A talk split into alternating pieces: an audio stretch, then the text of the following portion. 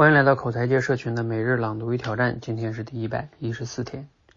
人不是要不要读书的问题，而是人必须读书。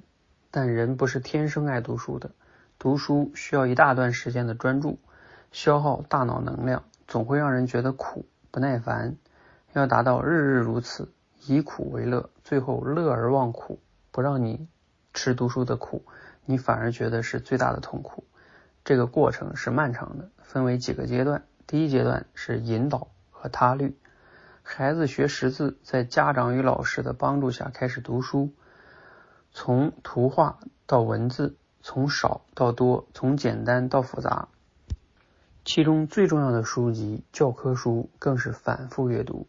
这一过程一直延续到大学毕业，他律因素慢慢退出，最后在没有考试成绩。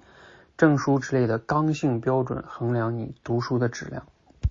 第二阶段是自律，你不读书似乎也可以混下去。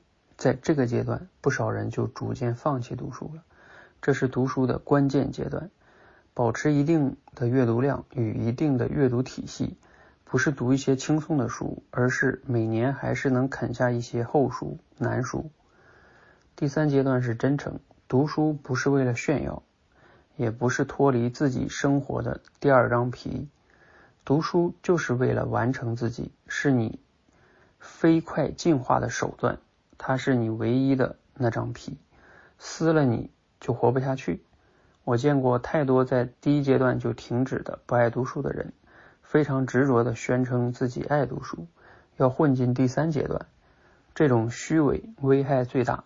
知道一个书名，看了点简介。就敢于扯淡，误人误己，让无法分辨的人从此瞧不起读书，瞧不起读书人，这是断人慧命的事儿，尤其是断自己孩子的慧命。内容来自于连岳老师的文章。那今日的思考与挑战就是想一想啊，连岳老师分享了三个读书阶段，分别是引导和他律，还有自律，还有真诚。你目前处在哪个阶段呢？你觉得啊，如何才能让自己养成持续读书的习惯？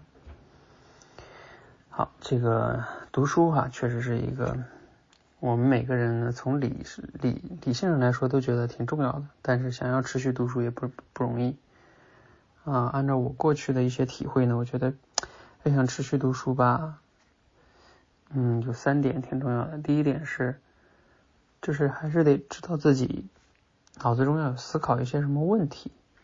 然后呢，你才会有一些需求，有了需求才会有这种，嗯，就是好奇心吧，或者说叫你才能去找一些有用的书，那才会去找一找书。然后第二步呢，是找一些你，要么是你喜欢的作者，要么是你喜欢的那个书写的那个风格吧，你可以试读嘛，试读读起来看看是否是你喜欢的风格。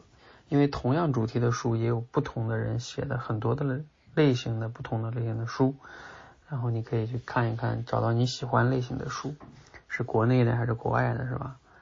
啊，等等等等，是那种偏理性的还是偏这个感性一些的？反正先找到适合自己的吧。然后第三步呢，是获得一些反馈，就是从这个书中确实能给你带来一些你觉得认知上的呀，或者是。真正的解决问题了呀，或者通俗的说就是尝到甜头了吧？你可能慢慢的就呃能养成读书的习惯了。嗯，当然这个读书的习惯呢，可能就是就是做了久了之后，你就会觉得读书确实是能成为你生活中，就像我们饿了想要吃饭是吧？那你现在遇到问题了，或者现在无聊了。你可能就把读书作为了你的一种很重要的手段，所以你不读，你可能反而才会觉得缺了点什么。嗯，那可能到那个时候，你就自然而然养成了读书的习惯了。好，希望呢对你有启发哈。让我们一起就从，如果你觉得读一本书太难哈，那你就可以从我们这个每日朗读开始。这个一段文章也就一两分钟，总是挺简单的吧。先从读这个开始，读着读着，慢慢你的兴趣就越来越大了，也许就养成读书习惯了哈。好，持续的输入、思考、输出，口才会变得更好，加油哈！